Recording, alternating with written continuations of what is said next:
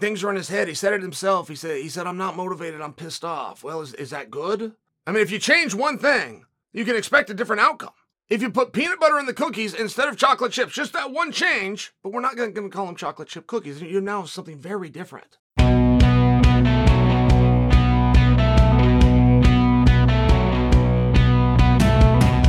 What's happening, guys? Happy Thursday, and thank you for joining another special episode of You're Welcome, guys. I'm recording the podcast today because I'm out in Vegas for the fight, so I figured I'm going to give you all a little Christmas gift by getting this UFC 296 preview out a day early. You're welcome for that, by the way. And coming up, I'm going to give you a whole bunch of official predictions. But before that, I want to begin with a story that's been dominating the headlines the past few weeks.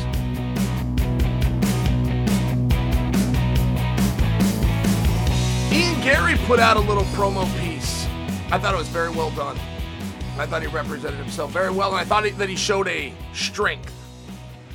There's going to be a very hard time getting Ian off this topic, having that be what surround him. Like uh, it's just one of the things with an athlete where, where you live in this this very bizarre bubble but the average person on the street, even somebody that might know who Ian Garry is or understand what the welterweight division stands for, meaning 170 pounds, or understand the significance of being in the top 10 or uh, being a main card fighter, being undefeated, like a person that might understand all those things is going to have the foggiest idea what a wag is or that there's a book on Amazon. That's just the reality. But you don't know that when you're Ian, right? You're so you're so close to it and your social media. It's, it, it becomes your world. It's very hard to stand back.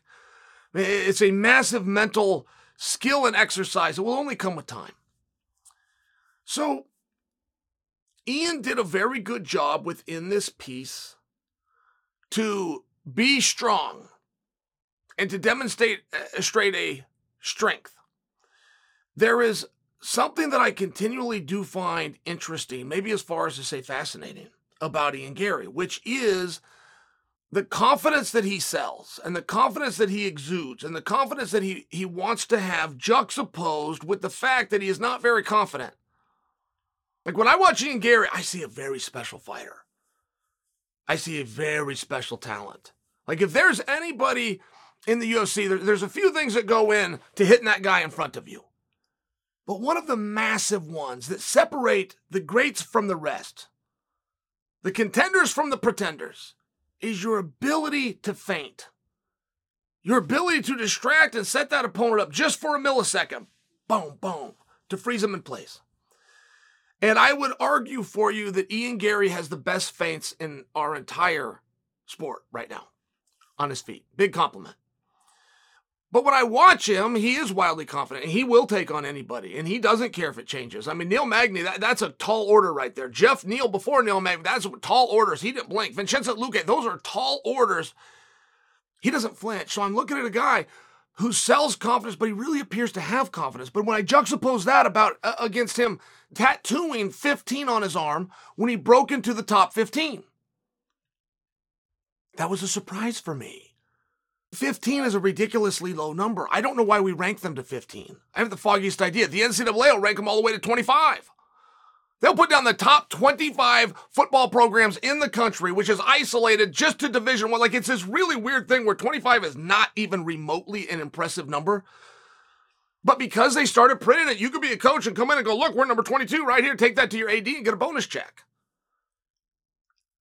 I don't want to bag on the guys that are proud to be in the top 15, but when you have an undefeated young fighter who's been as dominant as Ian Garry, not only is he undefeated, that hasn't remotely been questioned.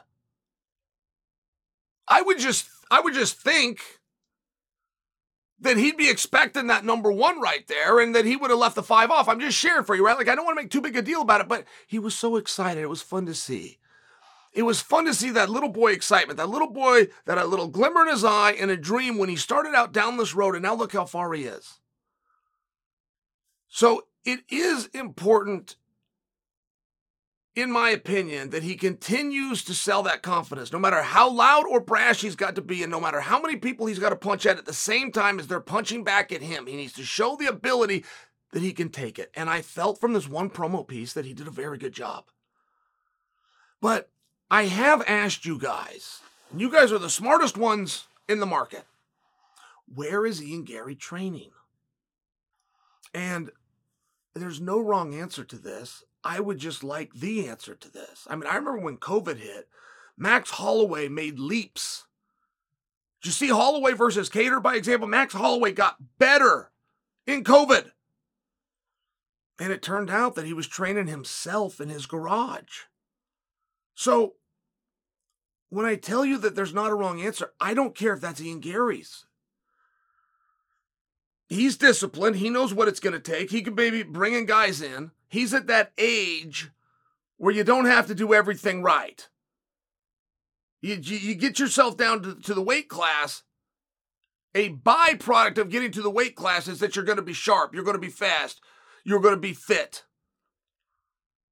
So if he, if he had to go spend five weeks in his garage, like I, I don't have a problem with that. I'm just asking, and I've been very surprised that I haven't been given an answer.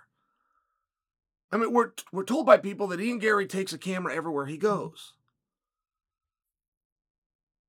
So it should be a very easy question of where is he training?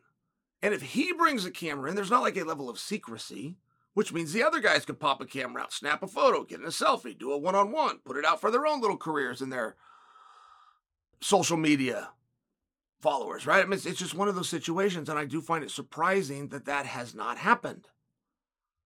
And again, I'm going back to this one little promo piece that Ian Garry made, edited, and put out on his own, but I thought it was very well done.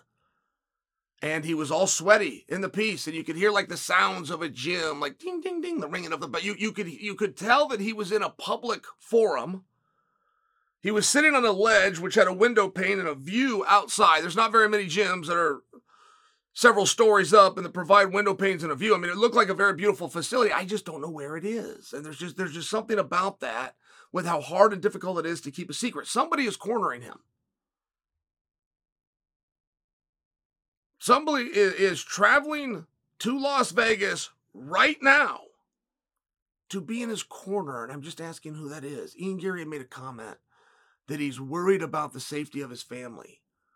He's worried about bringing them to America for the, the safety of, of the family. Now, all of these things exist, all of these, whatever you want to call drama problems for Ian Garry, they exist online, which might come as a surprise. But online is not limited to the confines of the United States of America, just so you know. Like wherever you are and in whatever country you're in, those comments and pressures and observers are equal.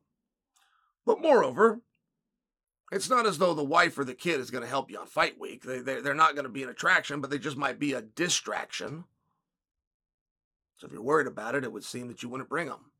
But that doesn't seem to be the case. Somebody in that family isn't going to miss out on a red carpet or a camera or a media opportunity.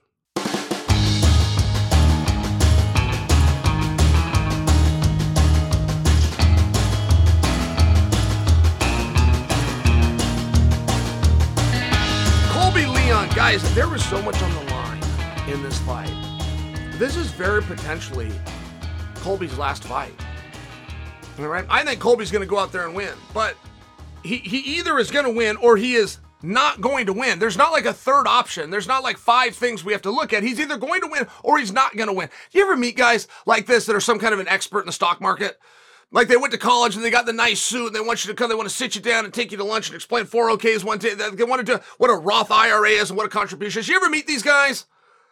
At some point, just stop one of those pricks and tell them the stock price can either go up or it can go down. Okay? There's not a third option. And you didn't need all of this schooling and this fancy suit and this meeting with me. You didn't need any of those things. You have a price, it either goes up or it does not go up. Eh, eh, but it's a very relevant situation because when I talk about Colby, I don't like to talk about it in the vein that he could lose. I do not think that he will. But I will tell you if he doesn't win, or he does win, those are the only two ways to look at it. So, one thing about Covington is he wants to be champion, and he does not want anything else. If you were to go back to his college days, he wanted to be the NCAA champion. He did not want to be an All American. He was an All American. That's something very wonderful. But he was one of the few All Americans that did not celebrate being an All American. And it's not what he wanted. So when he comes over to MMA, he's got one pursuit. And my large point of telling you that is there's not a situation where he returns to a title fight unless he's the one bringing the title.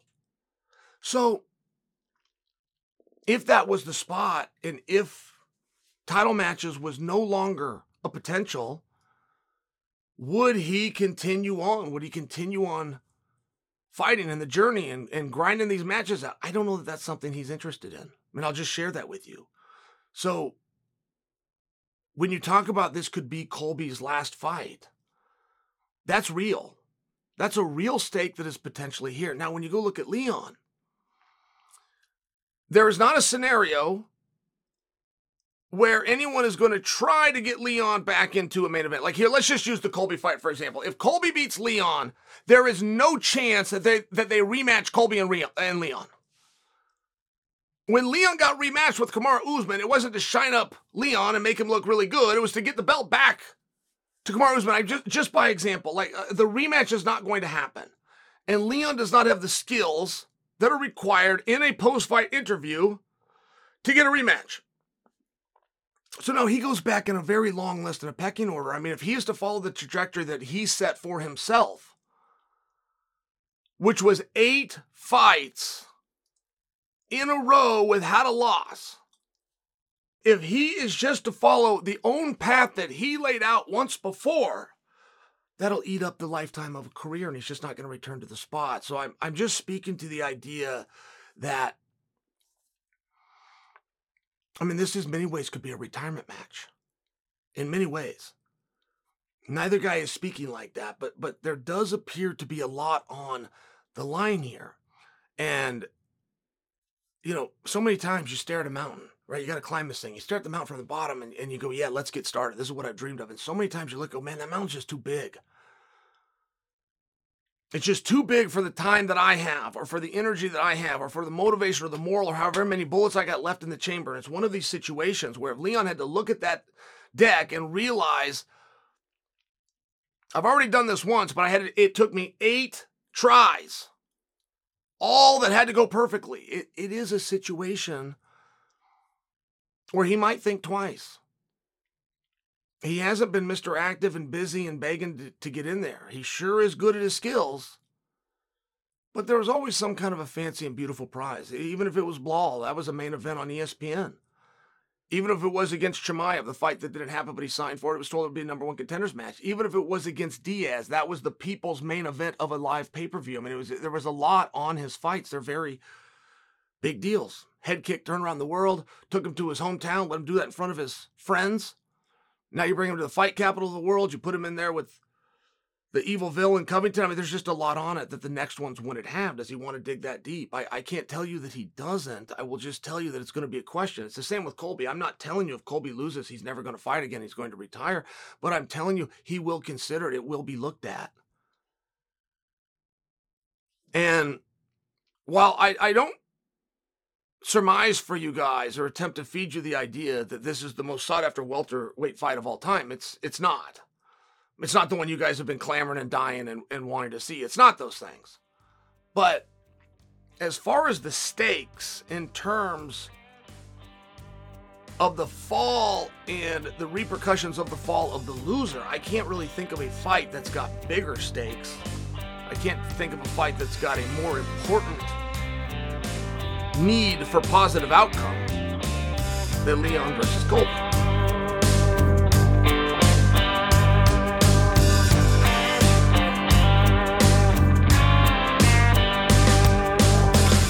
Joe Rogan versus Wesley Snipes. Guys, this goes back to 2005. I debuted in 2005 at the beautiful Mohegan Sun, Apaloo, opposite Babalu and Joe Rogan had actually addressed it that night. That's why I know the year that this goes back to. Joe Rogan actually addressed it that night, and he came to you, straight to the people, and he said, Guys, please write Wesley Snipes. Please find him. Please tell Wesley Snipes to contact the UFC and to sign the contract so that I can fight him. So we didn't really hear much after that. And then Wesley went through some stuff. Was that the tax evasion? I think he even did a little bit of time. Was that all after that? Is that the timeline on that? Or is it that he was coming out of that and needed a paycheck, right? I mean, it, it was some type of a thing where there could have been a real potential to do that match. But I will share for you, I never knew how serious that potential was. And to remember back to 2005 is a little bit difficult. Like I remember when they brought Tank back. Who they put Tank with? Was it was it Frank Mir? Oh, I want to say Tank went and fought Cabbage Correira, but that that might have been. Let's just start the whole thing over. You ready? Joe Rogan, Wesley Snipes. You know, guys, this goes back to 2005. I actually remember this clearly. I debuted in 2005, and that night, Joe on the mic had addressed this issue. And social media wasn't a thing, guys. I'm not 100% sure that MySpace was out yet. I think it was, but I'm not 100% sure. Twitter wasn't even a word we'd heard. Instagram wasn't even a word that we heard. So the reason I share that with you, getting a hold of somebody and getting a message and promoting the way that you did things back then was very different. So when Joe Rogan said over the microphone to you guys, hey, tell Wesley Snipes, sign the contract so I can fight him in the octagon. It largely went in one year and out the next. And if, if Wesley wanted to ignore that, as though there was no conversations, or he wanted to address it as though, yeah, we're deep in conversation. It would have been fully up to Wesley, and his way to do that would have been more sophisticated. He had that capability, but not everybody did. Right? Not, right now, we could all just grab our, our smartphone and do it. It wasn't like that then. It's one of the reasons that I remember it when Joe Rogan made the comment. I never knew how serious they were. And Joe Rogan is going to be a tough night out for anybody. Whether you like that or you don't like that, that is a hard fight. I mean, it's, it's just going to be a pain in the ass. He's strong. He follows the sport. He's a black belt in jiu-jitsu. He used to compete in taekwondo. He's got a black belt in taekwondo, whatever that means, but he's got one. So I just share that back then when Joe was so hungry, Joe was definitely an outsider looking in. I mean, he was a true fan, but then he was privately in the gyms and he was privately training. And his way to participate just happened to be behind a microphone. But that's not where he wanted to be. He wanted to be in there. But if he said he's going to be in there, now he's disrespecting the fighters and the athletes. And it was one of these things, and it put him in a tough spot. So when the Wesley Wesley Snipes presented itself, Joe was not viewed as a badass. Wesley was. Joe did not go out and tell people of his martial arts love or accomplishments. Wesley did. So it, it was one of these things where I'd have loved to have seen the match. I mean, the bottom line is, I wish that we had that match. I wish that that would have happened. I don't know specifically what Wesley has done. I know he doesn't have groundwork, but I don't know specifically what he has done. In terms of, did he have a competitive background or did he just go work on this in a studio somewhere? Does he actually mean the things he says, like Jay White, for example? Or is he just a performer and he's playing a part? I don't know. But Joe brought this up. And he brought it up just a few days ago. And he said that Wesley was difficult, that it looked like it was going to happen. Joe thought it was going to happen. They had like verbal somewhere. Wesley said, I want 50 50. And I don't know what 50 50 is. If this was a boxing match, I could tell you what that means. That's not an expression we use in MMA. So I don't, I, I don't fully know but th- what Joe said is Wesley wanted 50 50, and then Wesley wanted 60 40. Now, what he's talking about is a split. He's talking about his cut, but his split and his cut of what? I don't know. I fought on the card that night. Andrei Arlovsky was the main event, heavyweight champion of the world. He got 18 to show and 18 to win over Paul Buentello. And pay per view points were not yet issued to MMA fighters. That didn't come along until uh, slightly later.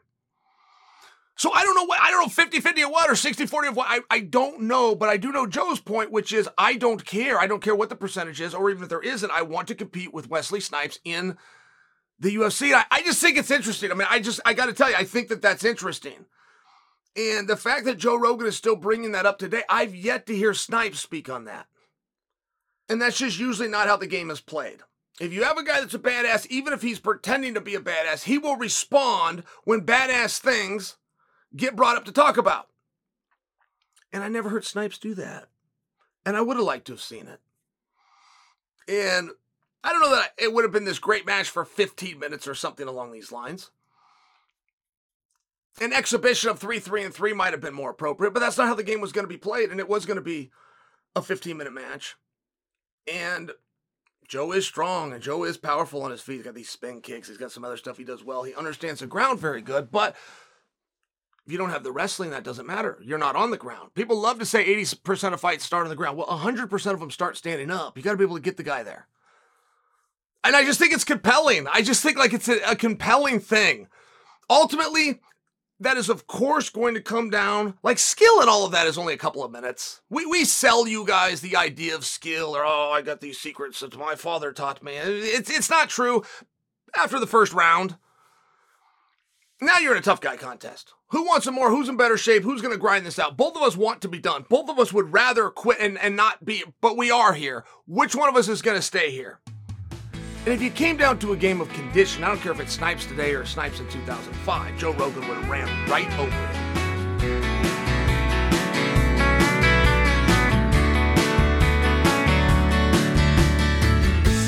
Something special is going down at UFC 296, and DraftKings Sportsbook is helping you come out on top in this epic bout between Colby Covington and Leon Edwards. Now, guys, full disclosure, I've known Colby since he's 11 years old. The place I'm sitting right now, Colby grew up exactly 90 minutes from here. And Colby is a slight underdog. I cannot remember the time Colby Covington was in a fight when he was an underdog that's where DraftKings has him right now.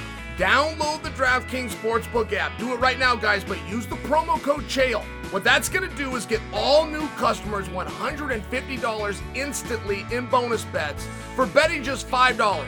You bet just $5 to activate the account with the promo code CHAEL at DraftKings. You're going to get 150 bucks instantly. Now, DraftKings is the official sports betting partner of UFC, and I want you to remember to use the code CHAEL. The crown is yours.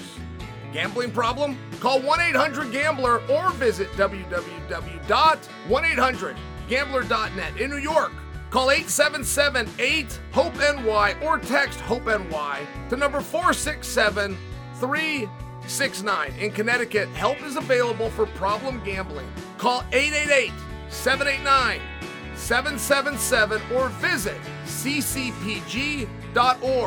Please play responsibly on behalf of Boot Hill Casino and Resort in Kansas. 21 plus age varies by jurisdiction. Void in Ontario. Bonus bets expire 168 hours after issuance. See dkng.com slash MMA for eligibility and deposit restrictions, terms, and responsible gaming resources. My official prediction Bryce Mitchell versus Josh Emmett. Now, I got to tell you, I don't remember a time I covered an undercard fight. But these are not undercard fighters. These are main event fighters who are now on an undercard. But that right there is interesting to me. How is a guy going to respond to that? I do not believe it will bother either one of them. I don't believe Bryce Mitchell ever got in this sport looking for a whole bunch of money or a whole bunch of fame. I don't really think that it's going to affect him in the least. And Josh Emmett has never been a guy to go out there and make demands. He has never shined his own wheels. Josh Emmett has looked so good. Oh my goodness. Josh Emmett has looked so good. What a career he's had. Dog tough surprises you. He's got more upsets. That guy was the underdog more times from 2020 until now and won than anybody else I can think of. But he never made any demands. In fact, Josh Emmett even upset Volkanovski one time because he did not call Volk out strong enough. You guys might remember that. Josh Emmett fights, becomes the number one contender, like this gets stated. But it doesn't get signed and co signed and get set official. It was like stated. The problem was one week later, Rodriguez was fighting Ortega. To build that fight, had to have the idea and the notion that it could be a number one contender's bout. All right, Rodriguez goes out there. He looks incredible. First round finish. He's a number one contender. Who's the number one contender? Which one of them is the number one contender? Well, Rodriguez is in front of the world. And just to remind you about that fight, it happened to be on ABC. There's more eyeballs on this fight than any modern time UFC event. And if Rodriguez captures those people on that microphone in this moment, it's game, set, match, and even Josh Emmett knows this. Rodriguez did no such thing. He did nothing that was compelling or interesting to set up a match between he and Volkanovski in the slightest.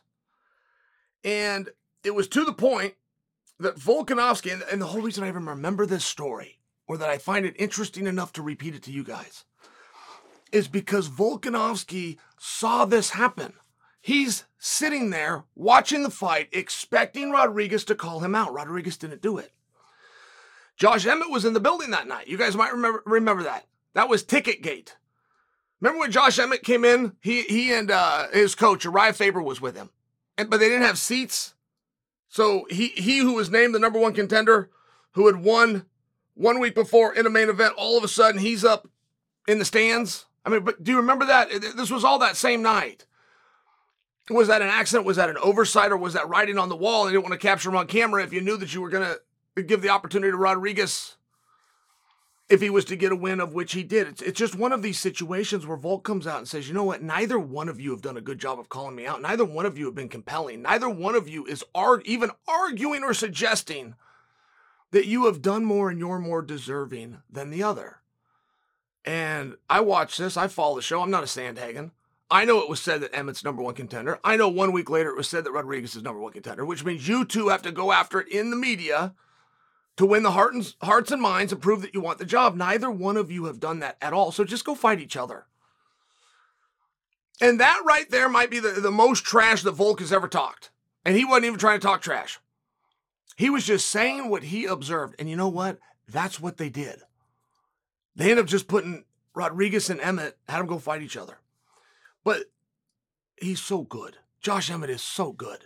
So he goes from a title fight. I don't care if you put interim in front of it. That, that that's your guys' deal. World title fight. And you go from that to an undercard. It's meaningful, it's impactful for most.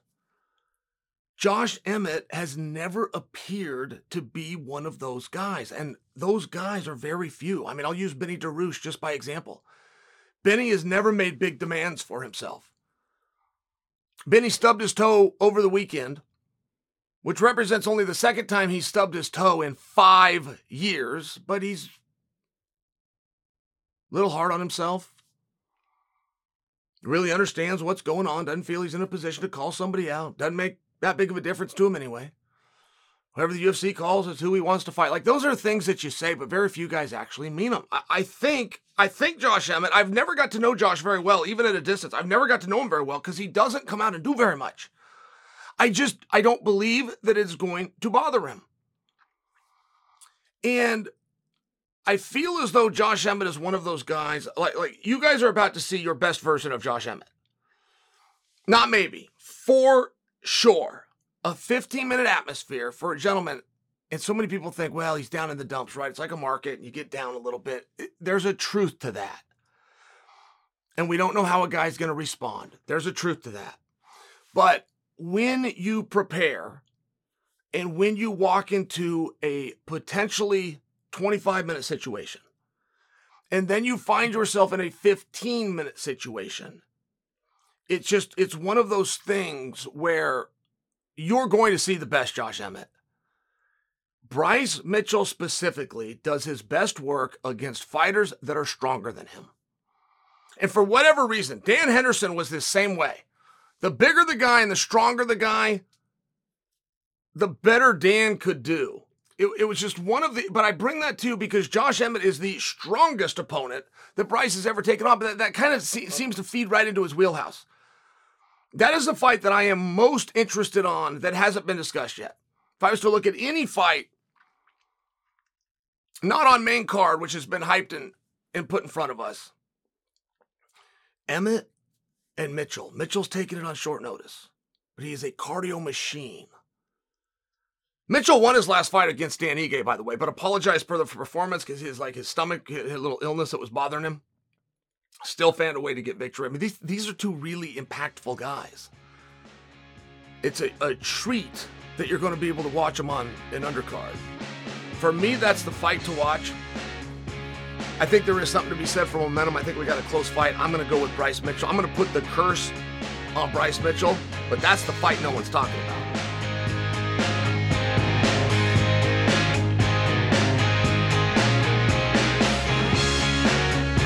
Rakhmonov versus Wonder Boy. Look, if there if there's a fight on the main card that's a little bit off the radar. It's this one.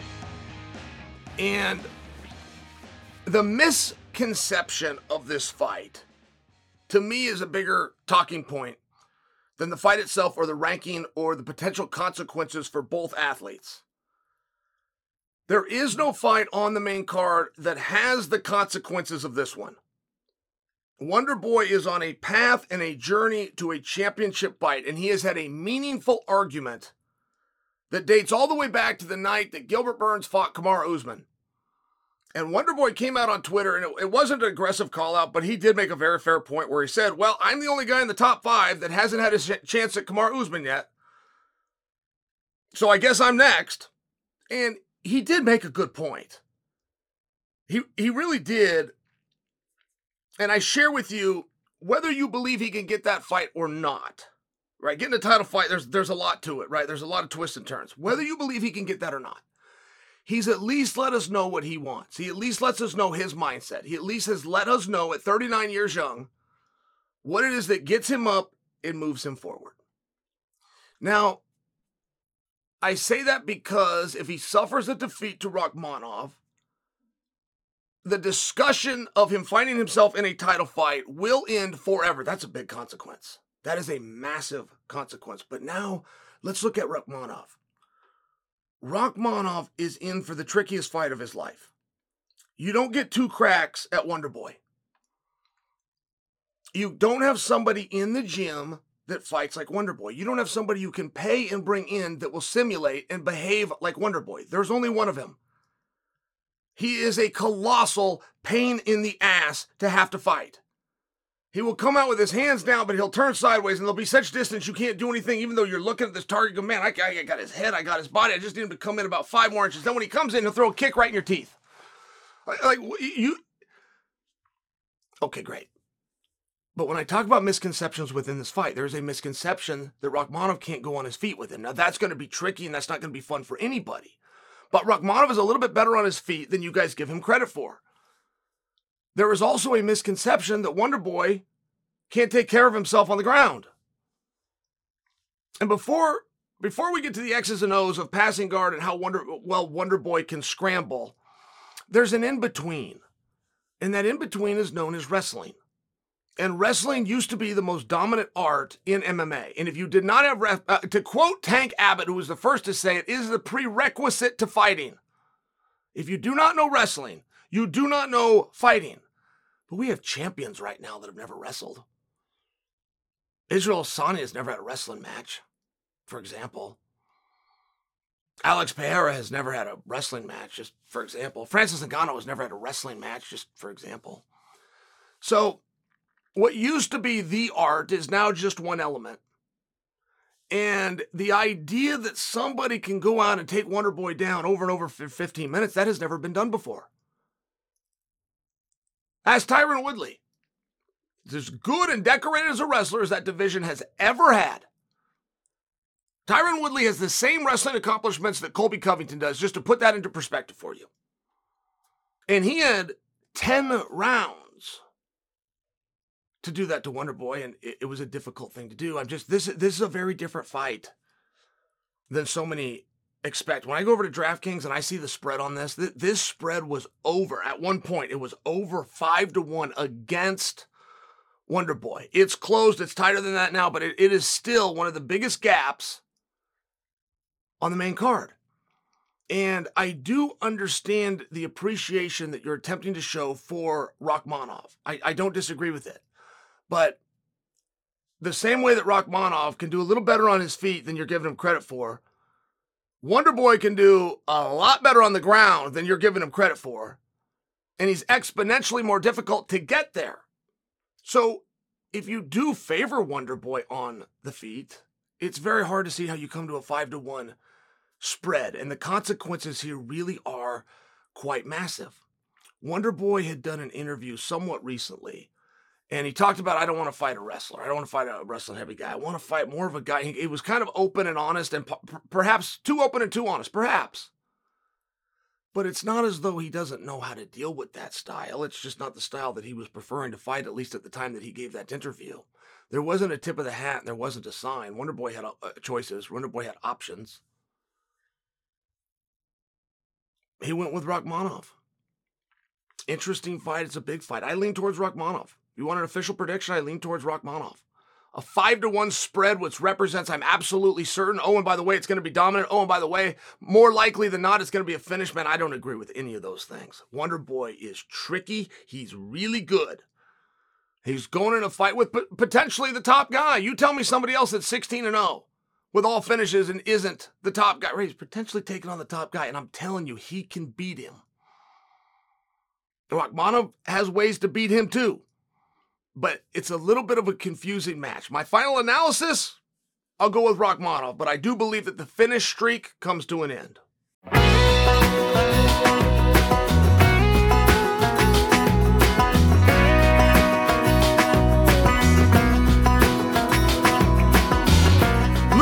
versus Garry, my official prediction. Guys, I gotta go Luque. I'm not strong on it. I'm really not. I, I, got a couple of problems with Garry. First off, Garry is better than he thinks he is.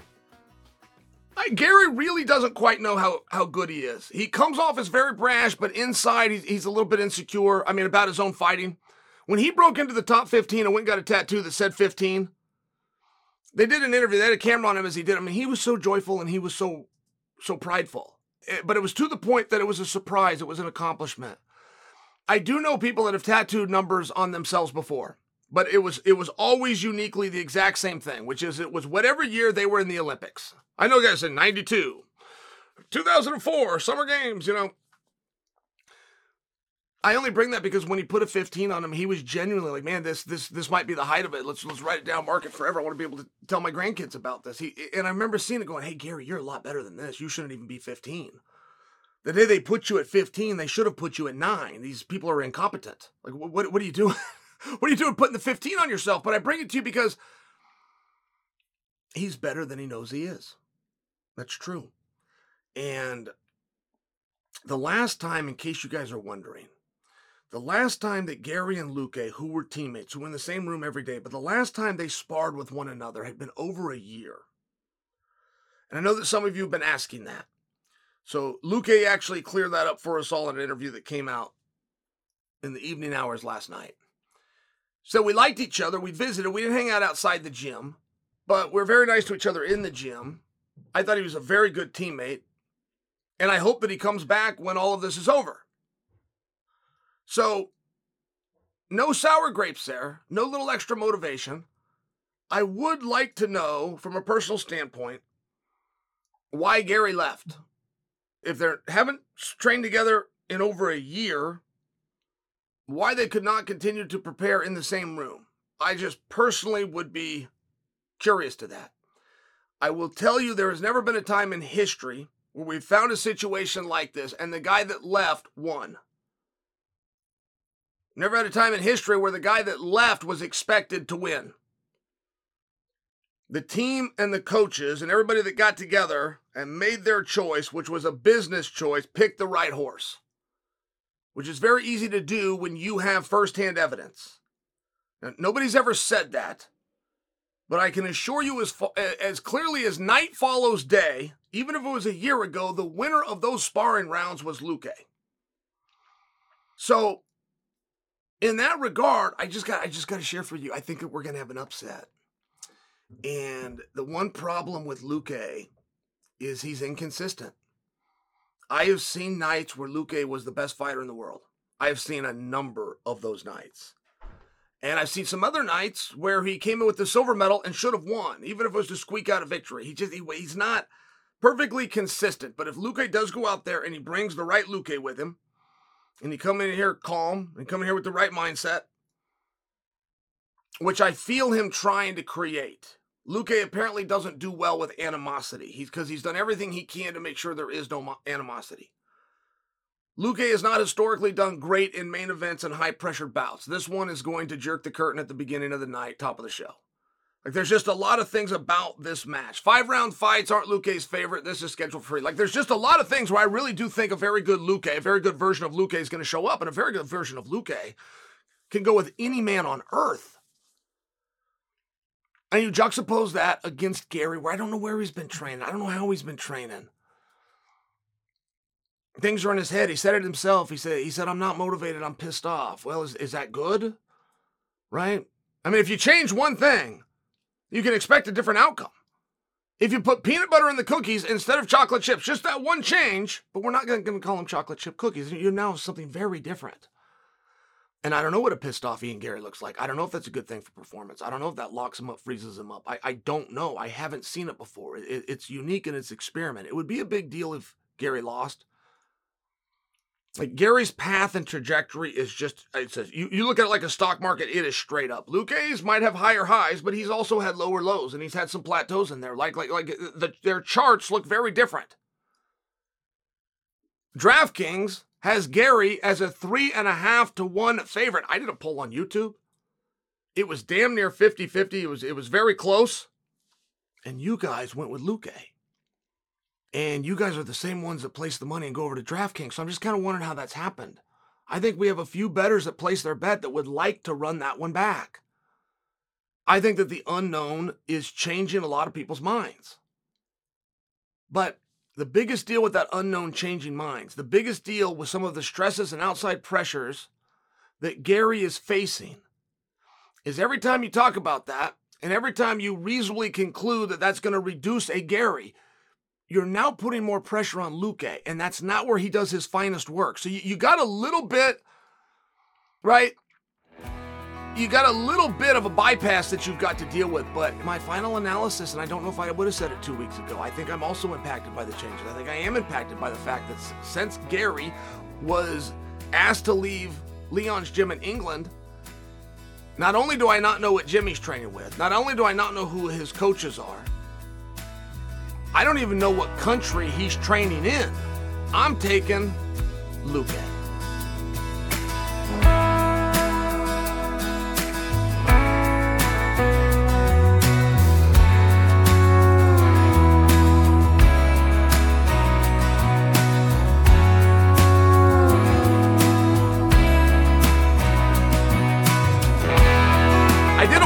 Guys, over on my YouTube channel, I just asked you who do you think is going to win between Colby and Leon? That's all I asked.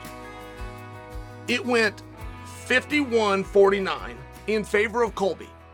Now, if you juxtapose that with DraftKings, that's basically what DraftKings has it. They just have it the other way. Leon is officially the favorite, but it's a plus 120 to, to, to a minus 110. That's this very second. And while that's been changing all week, I mean, that's as close to dead even as we've seen in 2023. That's as close to dead even as a person can speak. So, my official prediction is Colby, but how do we get there? And I listened to one of the more difficult to understand interviews by Kamaru Usman that I've ever listened to, but Kamaru did break it down the same way that I would look at it, which is Colby has a question mark. He has been out of the ring since his matchup with Masvidal. Masvidal's not only fought since then, he's been to court multiple times since then. He's even retired and started a promotion since then. I mean, this it's a meaningful amount of time. Somebody told me it was a year and a half. That could be right. I wouldn't argue. I felt it was closer to two years. I sat in the batter's box for over a year and I was at that fight live.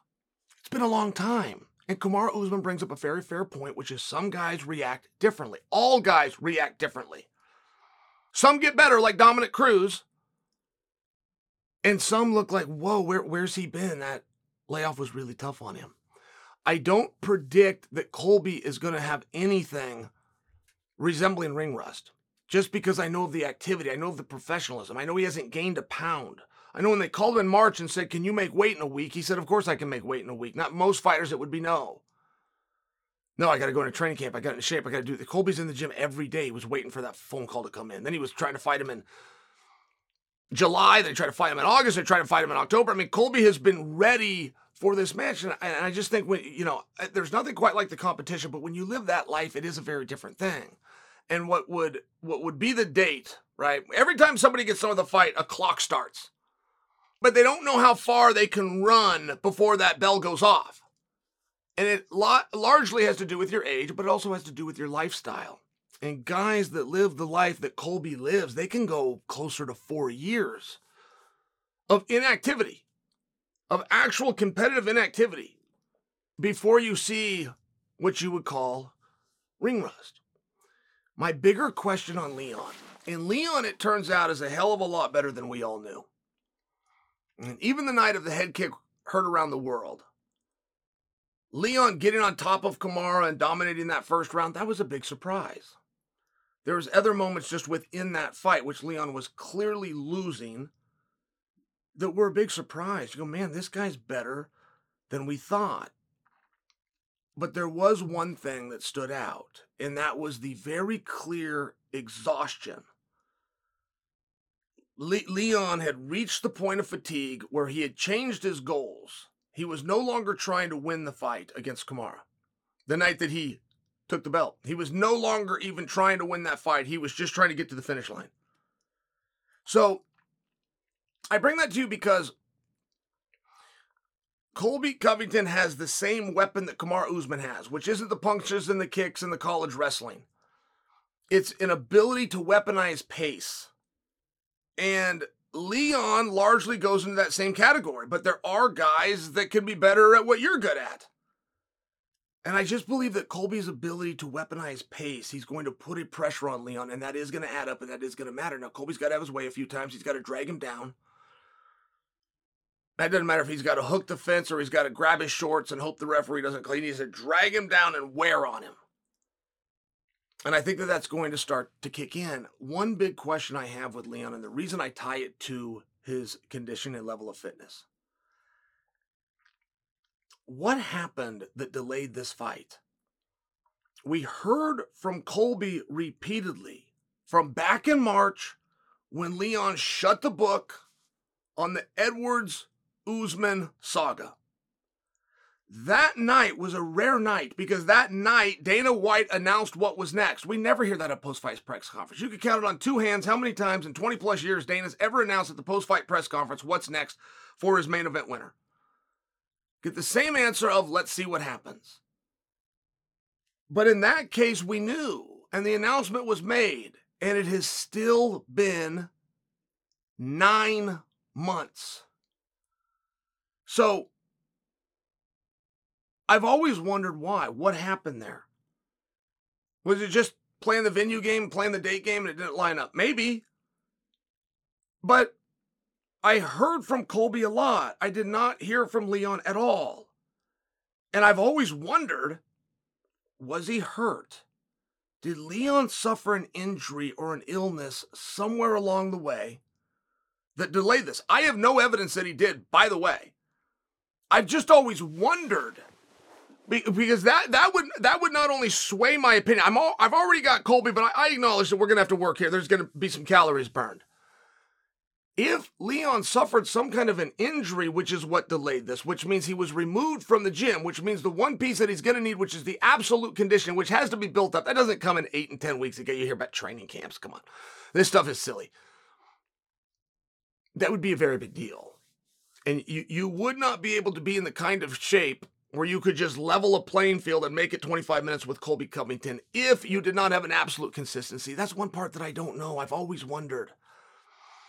Nobody's asked. Nobody's asked Leon that. It, it always surprises me. I see media members. I go talk to them. I, I don't understand why they wouldn't ask him. It just feels to me like the most obvious question. Hey, champ, why are you only fighting twice in a calendar year when your contract clearly calls for three? Right? I mean, it, it seems like a very fair question. Everybody's contract calls for three.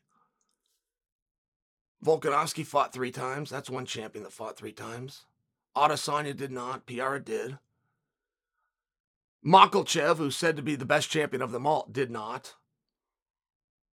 And if Leon didn't fit this one in within the next two weeks, he would have only fought one time. And it's just one of those situations. Everybody fights three. Why didn't you fight three? Were you offered three? Could you not do three? To me, it seems like a very relevant question. Nobody's asked it. I don't actually know the answer.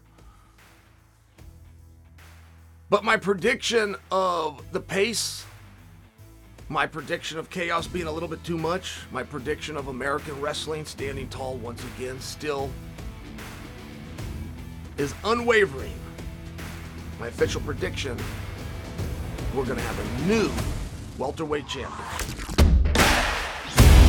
All right, guys, that's it for today's episode. Thank you for listening. And I want to remind you that the World MMA Awards take place tomorrow night, and they will be hosted by me. Catch them at 10 o'clock Eastern on ESPN, and they're also going to be re aired on December 21st. Enjoy the fights on Saturday, everyone. I'm going to be back on Tuesday to talk about them. Follow me on YouTube if you can't wait quite that long until then I'm Chael Sonnen. And you are welcome.